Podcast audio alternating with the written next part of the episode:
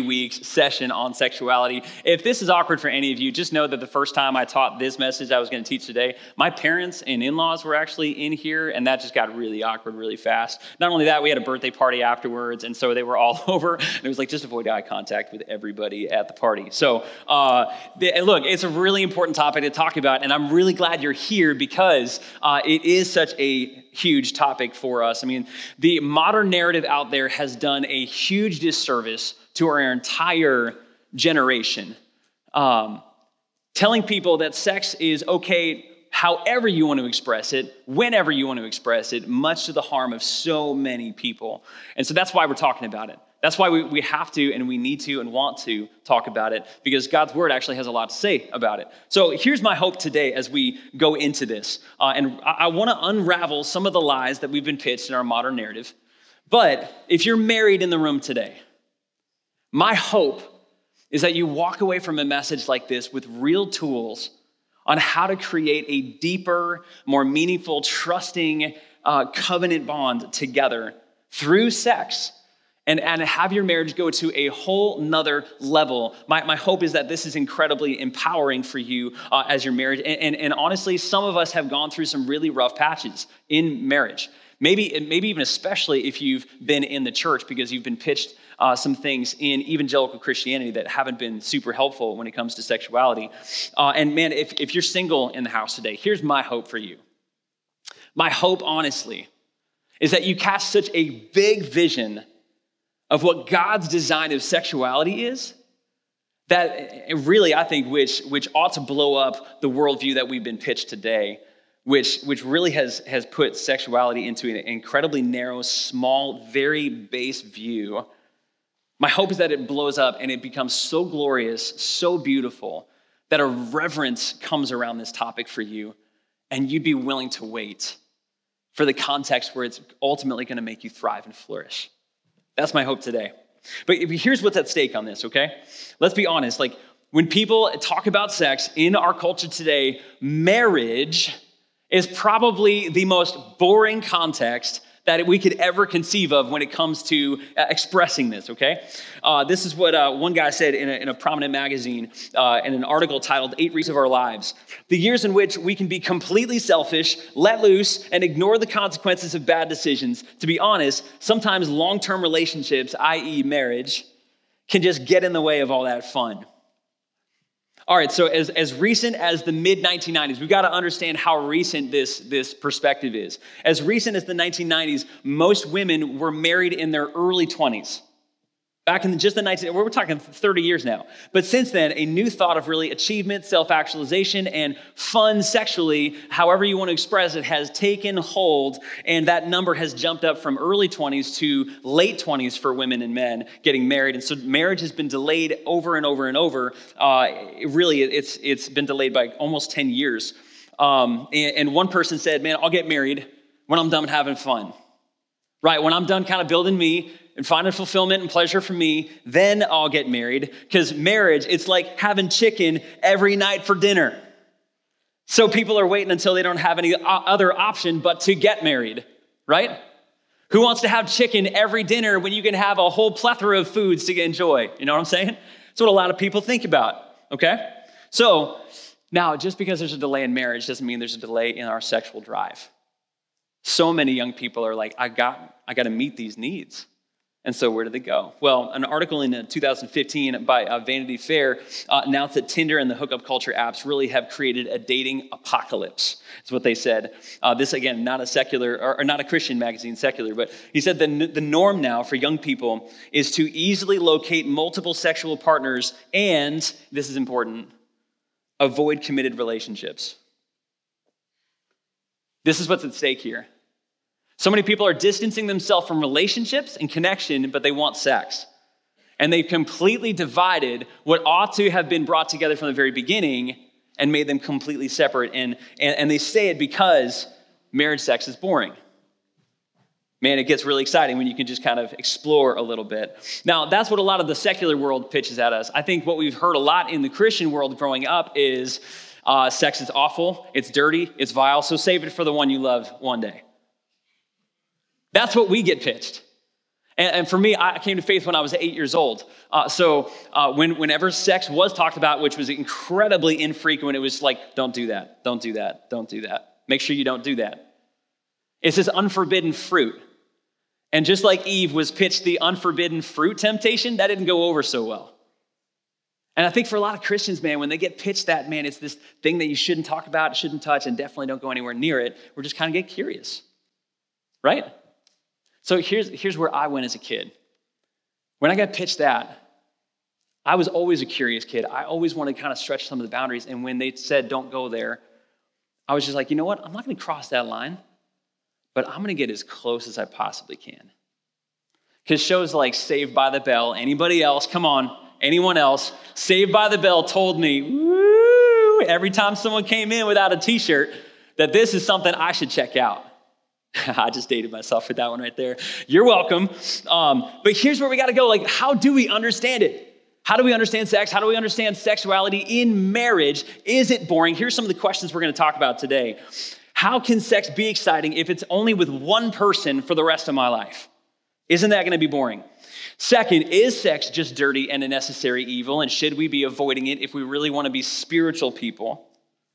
And then third, if not, how do I have quality sex?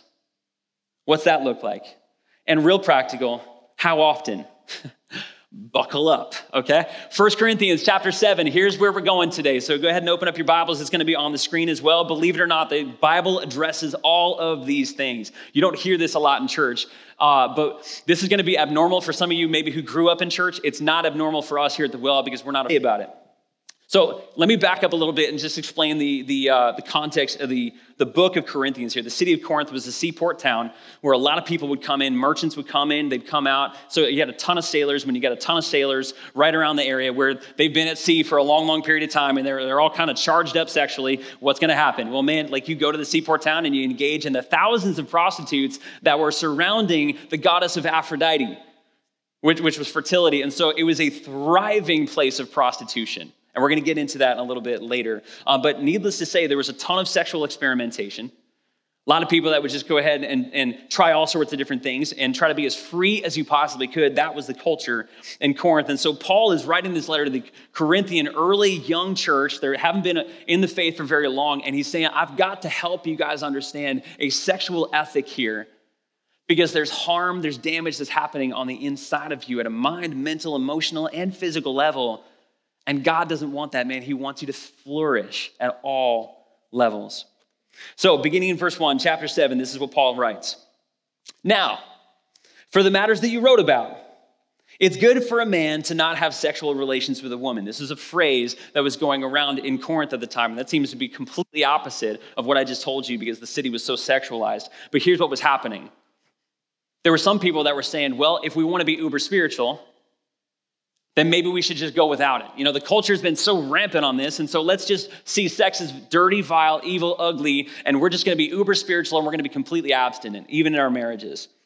So Paul references this quote that he heard from them. It's good for man not to have sexual relations with a woman. And here's what Paul says But since sexual immorality is occurring, each man should have sexual relations with his own wife, and each woman with her own husband. The husband should fulfill his marital duty to his wife. The NLT says should fulfill her sexual needs, which kind of hits more at the heart of what that is fulfill his duty to the wife, and likewise her wife to her husband. Husbands and wives, you can go ahead and print that verse out, stick it on the fridge, and just create like a life verse out of that, okay? So good. Uh, the wife doesn't have authority over her own body, but yields it to her husband. Sounds good. In the same way, the husband does not have authority over his own body, but yields it to his wife. Go ahead, lady. This is all yours right now. Don't deprive each other, except perhaps by mutual consent and for a time. Can you believe, like some people think the Bible is boring, hard, hardly boring today, uh, so that you may devote yourselves to prayer, then come together together again so that Satan won't tempt you because of your lack of self control. I say this as a concession, not as a command. I wish that all of you were as I am. He was single, but each of you has your own gift from God, and one has this gift and another that gift. So here's the first thing I want you to write down in your notes. We, we first, if we're going to capture God's sexual ethic, we've got to understand God is the author of great sex. God is the author. He designed it. He made it this way. He made it this way. Now, Paul heads, uh, he takes on this vile, dirty, necessary evil uh, component that I think not only infiltrated the, first, the church in the first century, but we've seen it in our culture as well. If you grew up in the church, like I said before, I mean, we got pitched this. And it's done some damage to our view of it. And honestly, for some of us who are married, your first wedding night was awkward because of this lie. So, I mean, some, some actually engaged the marriage night as virgins with this thought of, like, I'm not so sure this is even okay because of this lie that's been out there, okay? It's infiltrated the church. Honestly, the same lie was the, the, the reason that so many priests over hundreds and thousands of years have been celibates and we've seen where that's gone. It hasn't been awesome, right? We're not going to get into that too much. But the view was the, the spiritual world is so much more important than the physical world. And so, if we're going to truly be spiritual people, we've got to transcend the physical world as much as we possibly can, liberate ourselves, and we're going to live abstinent lives. And Paul says, man, nothing can be further from the heart of God. Nothing could be further from the heart of God. In fact, Paul, just a chapter earlier in chapter six, says that when sex happens, it's something that goes all the way back to the garden, that when you actually express sex inside the marriage con- uh, context, you are expressing a promise over each other of commitment, of unity, of holistic self donation, of like my soul melding with you. I am for you to build you up. It is a beautiful, glorious thing. In fact, I mean, let's go back to the garden for a second here, okay? This is wild, okay? When God first made Adam and Eve, he put them in the garden. First of all, there was no Eve, it was just Adam to begin with. Now, Adam was in charge of naming all the animals, right? He's watching all the animals and they're procreating and they've all got a spouse and, you know, all this kind of stuff. And at some point, he's like looking back, like, man, I'm here just all alone. And God looks at him and says, You know what? It's not good for a man to be alone. And so we're going to do something here. And I love how God does this. Watch this. Ready? This is so good. In the middle of the night, while Adam is sleeping, God goes ahead and forms Eve. Now, imagine with me when Adam wakes up, and in the original context here, like both, both of them had absolutely no clothes on.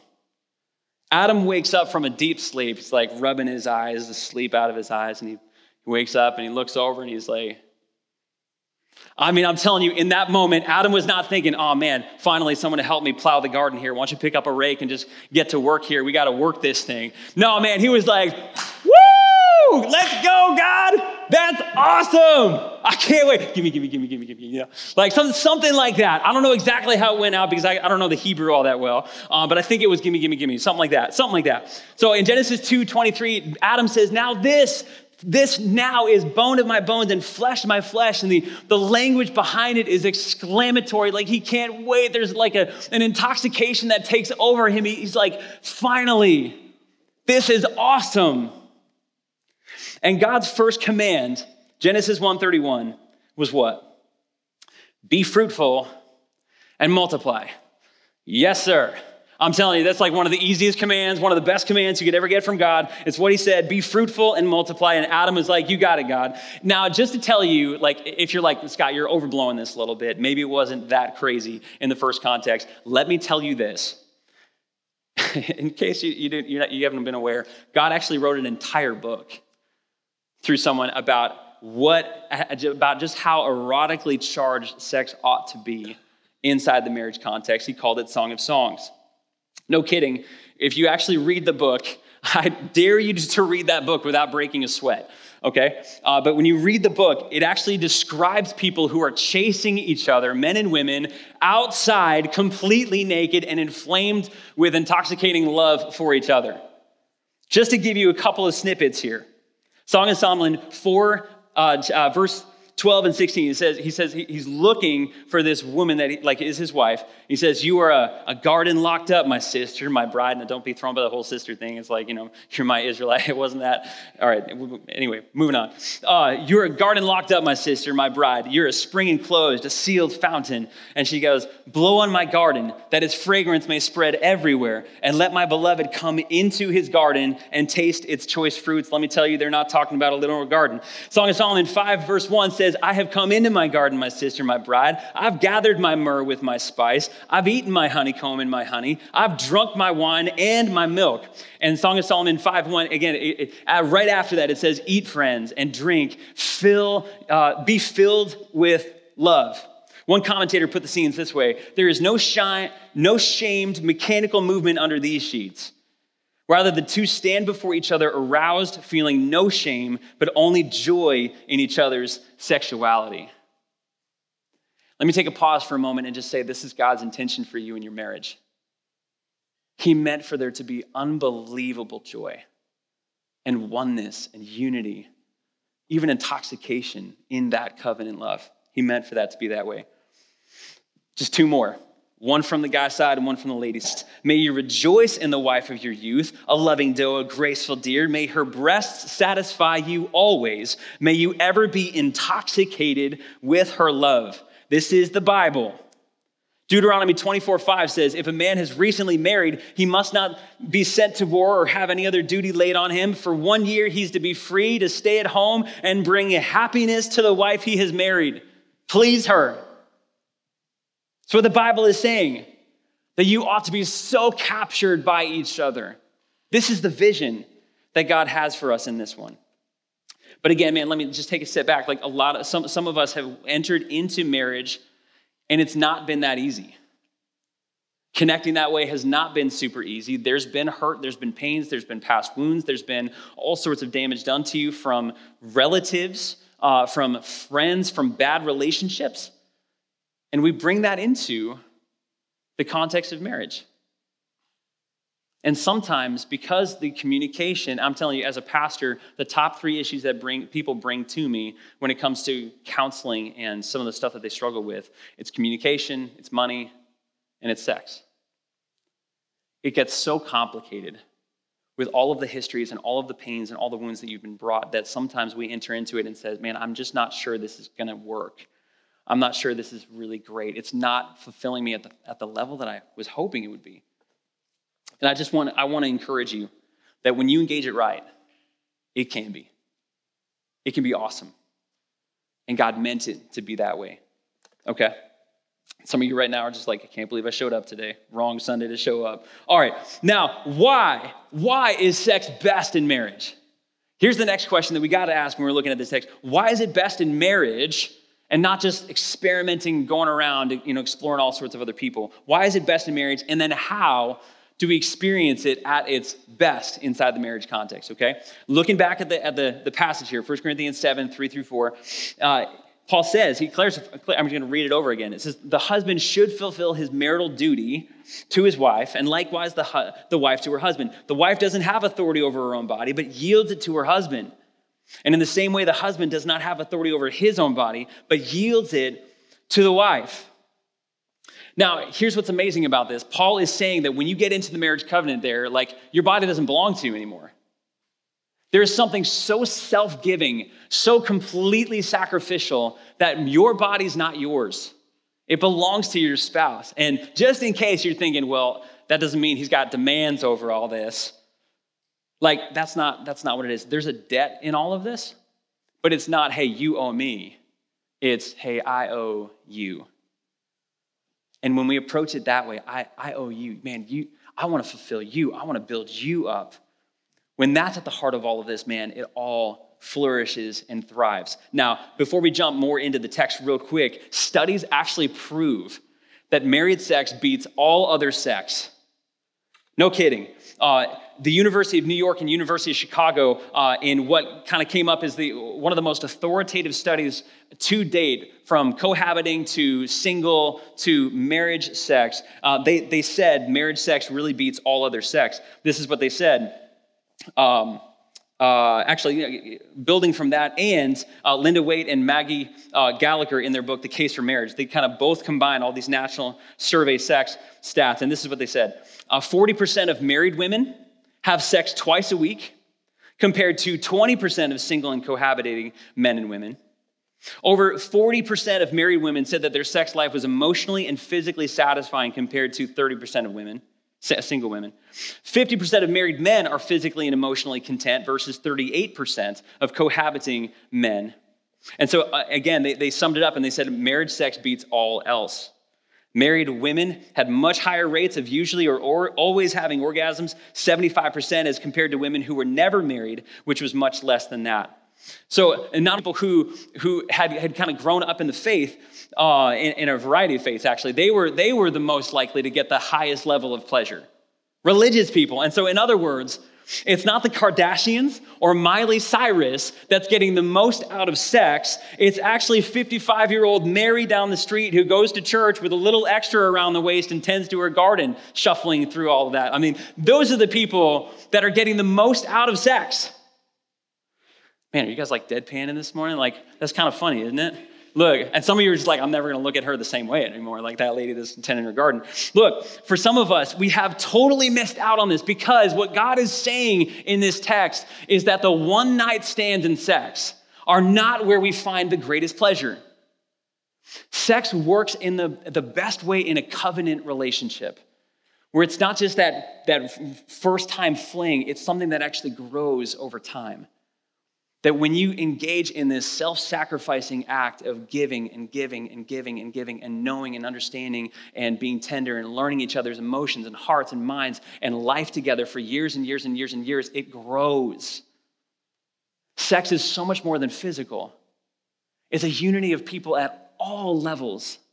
And so God said, man, when we fulfill this, to love each other this way, this is how we're actually going to get the most out of it how we're really going to flourish and thrive. And so, the second thing in your notes that you got to write down is that the best sex is unselfish sex. And not just unselfish, but covenantal. That when you understand sex as, as not just a, this is, I'm, in, this is in it for me and whatever I can get out of this, but when it's no, I'm going to give myself for the sake of the other person, which has always been marriage. You don't get into it for contract reasons. Man, I love all the things that you bring to me. You're going to really enhance my life.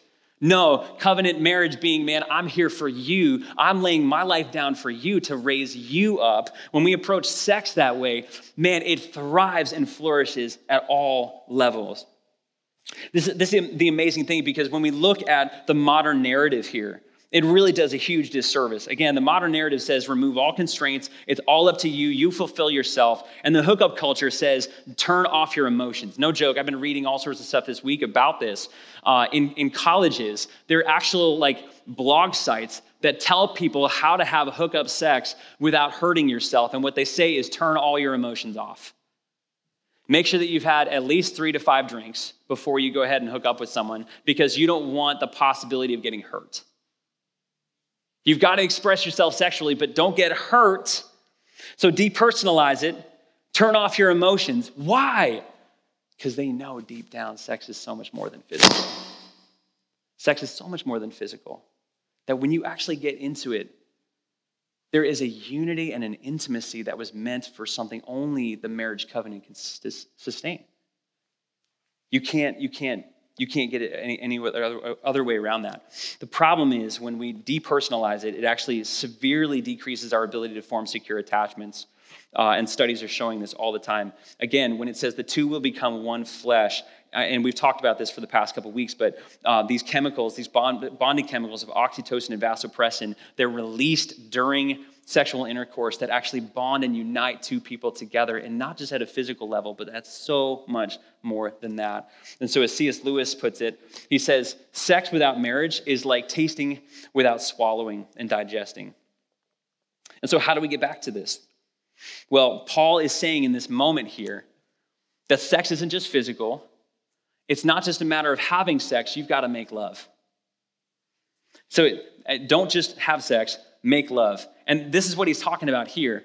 In this self sacrificing way, when he says you've got to fulfill the other person, that you have a duty, you've got a debt, an obligation to the other person to fulfill them, he said this has to come at a, I've got to make love and not just have sex. And here's what's so amazing about this God has made men and women really differently incredibly differently. And not just physically, but incredibly different emotionally, too, right? This is pretty wild.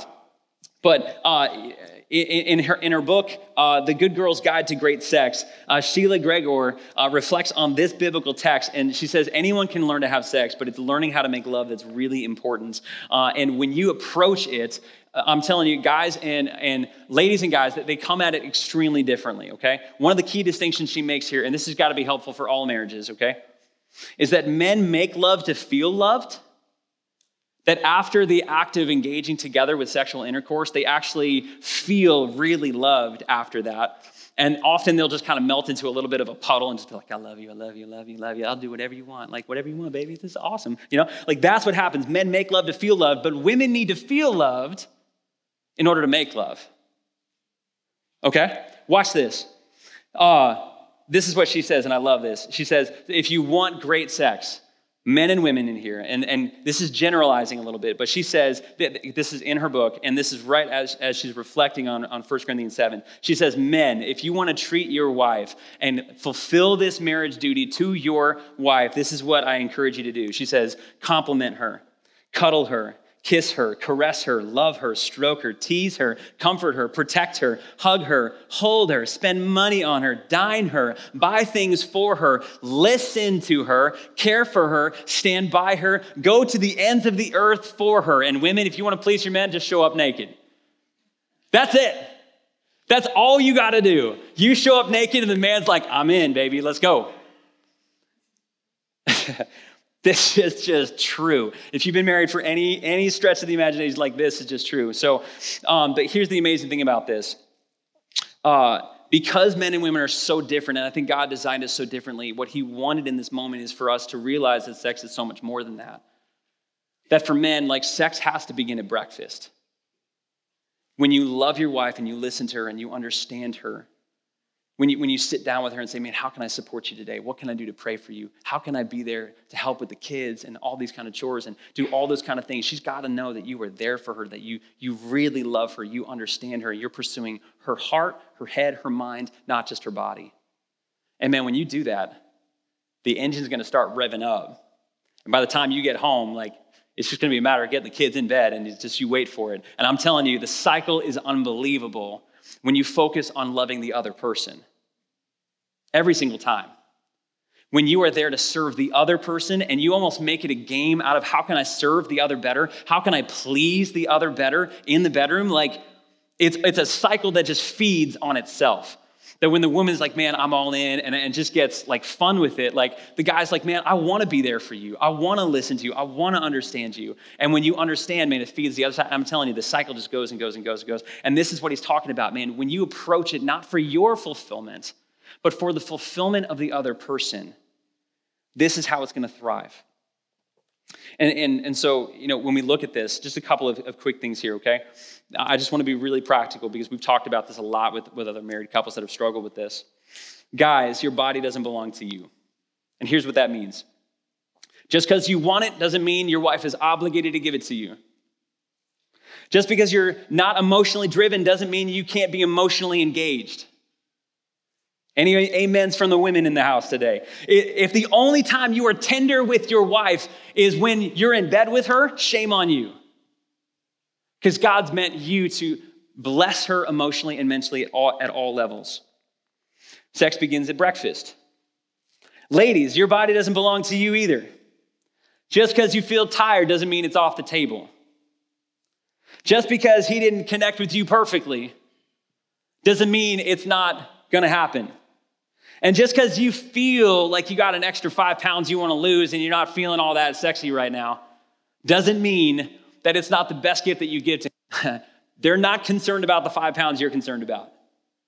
You don't have to be a 10 on the image scale for your husband to think that you're the sexiest thing alive. And you got to lean into that confidence of who you are and what your husband sees you at because, man, God has made you guys to thrive at that level, okay? Here, here's one of the, the bottom lines on this one sex on your wedding night doesn't compare to sex 25, 30 years down the road if you've done it right. When you, when you engage that cycle of man i'm here for you i'm fulfilling your needs i'm here for you for, for whatever you need in this one i'm not going to deprive you emotionally i'm not going to deprive you physically i'm not going to deprive you spiritually man that cycle when it repeats over and over it gets better and better and better and better But you've got to engage that list of like, man, how can I love you? How can I serve you? How can I know you? This is what Jesus did for us. And I think this is what's so beautiful about sex because it points to something so much bigger than just a man and a woman in this. Sex is ultimately supposed to be a pointer to our ultimate, infinite, incredibly intimate relationship with our Heavenly Father. In the, in the great marriage passage in Ephesians 5, uh, Paul says, after encouraging his, uh, the, the wives in the, in, the, the, uh, in the relationships, man, respect your husband and, and, and lift him up that way. He says, Husbands, love your wives just as Christ loved the church and gave himself up for her to make her holy, cleansing her by the washing with water through the word, and to present her to himself as a radiant church without stain or wrinkle or any other blemish, but holy and blameless. Men in the room, if you approach your wife that way, sacrificing, lowering yourself and saying, What can I do for you? I'm telling you, the relationship will thrive. And it's all pointing to the fact that God wants to be perfectly united with us. That's what sex is, ultimately. That's why He gave it to us. And we can flourish in that. All right, so here, here's the last question in this one. How, how do we, like, if, if sex really shapes our marriage, if we engage it right, then what's at stake if we don't do this? Or what's at stake if we don't do this frequently? Watch this. Again, in the passage in 1 Corinthians 7, 3 through 5, it says we ought to fulfill this duty, right? And he says, don't deprive each other except perhaps by mutual consent and for a time, so that you may devote yourselves to prayer. Then come together again so that Satan will not tempt you because of your lack of self control, right? And what is he saying in this? Here's the last thing I want you to write down fight the lies by being fully and frequently sexual with each other. Fight the lies. We are in a war, an all out war on your mind and your heart. And in marriage, I'm telling you, when we deprive each other for long enough, the temptations get loud. And all sorts of things are going to come in on your marriage from a pornography standpoint, from someone else in the office who's just flirting a little bit with you, from all sorts of other things. Like you are going to get bombarded on a daily basis, and the enemy wants nothing more than to steal your soul by stealing your marriage. He knows if he can get inside your marriage, he'll get inside all sorts of other things. And so he says, We've got to fight. We have got to fight. And one of the amazing things in this uh, is that we get to fight by having some of the most fun that we should ever have. And if you're not fighting with this kind of fun, it will hinder your marriage, okay? Now, this was radical in the first century because men in the first century, they had wives just for childbearing purposes. This was the Greco Roman values. If they wanted to build a family, you got a wife. If you wanted to get pleasure, you'd go find it elsewhere, especially in the city of Corinth. And what Paul is saying that's so radical here for men in the first century is that your body doesn't belong to you. You can't just do whatever you want. You've got to give it to your wife. This is how you fight spiritually for your health and for her health and together in your marriage health. And for the women, actually, there was a new level of freedom that they were discovering in the first century inside the church. Like they were being elevated and empowered in ways that the Roman culture was not. And so in, in, that time, they were like, man, this is incredible. And since my man is going off sleeping with whatever, I'm going to rise above that and I'm just going to deprive him and I'm not going to go there. I'm just going to be spiritual. And Paul's saying, no, no, no, your body doesn't belong to you either. You got to come together on this one. This is a war that you're in. And don't let the, and it's not you can do whatever you want with your body. No, you're in an all out war. And when you buy those lies, it damages both of you. This is not about you, this is about you together. And so, man, give her the exclusive rights that she needs and give him the exclusive rights that he needs because there's holistic melding of body, mind, and emotions and souls that ultimately points back to this beautiful relationship that we have with God. We're in a war.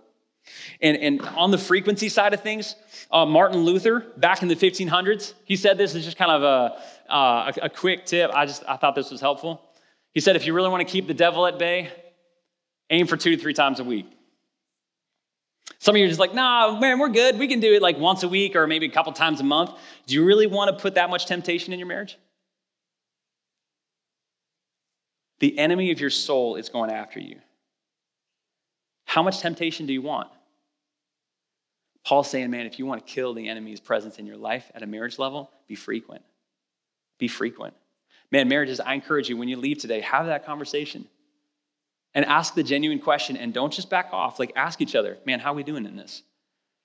Do you feel like this is enough? Like, are, is it frequent enough? Am I fulfilling you? Am, am I understanding your needs? Am I understanding your heart? Am I understanding your emotions? Am I understanding your mind? Do I, do I really, do you feel loved and, and, and valued by me? Ask those kind of questions.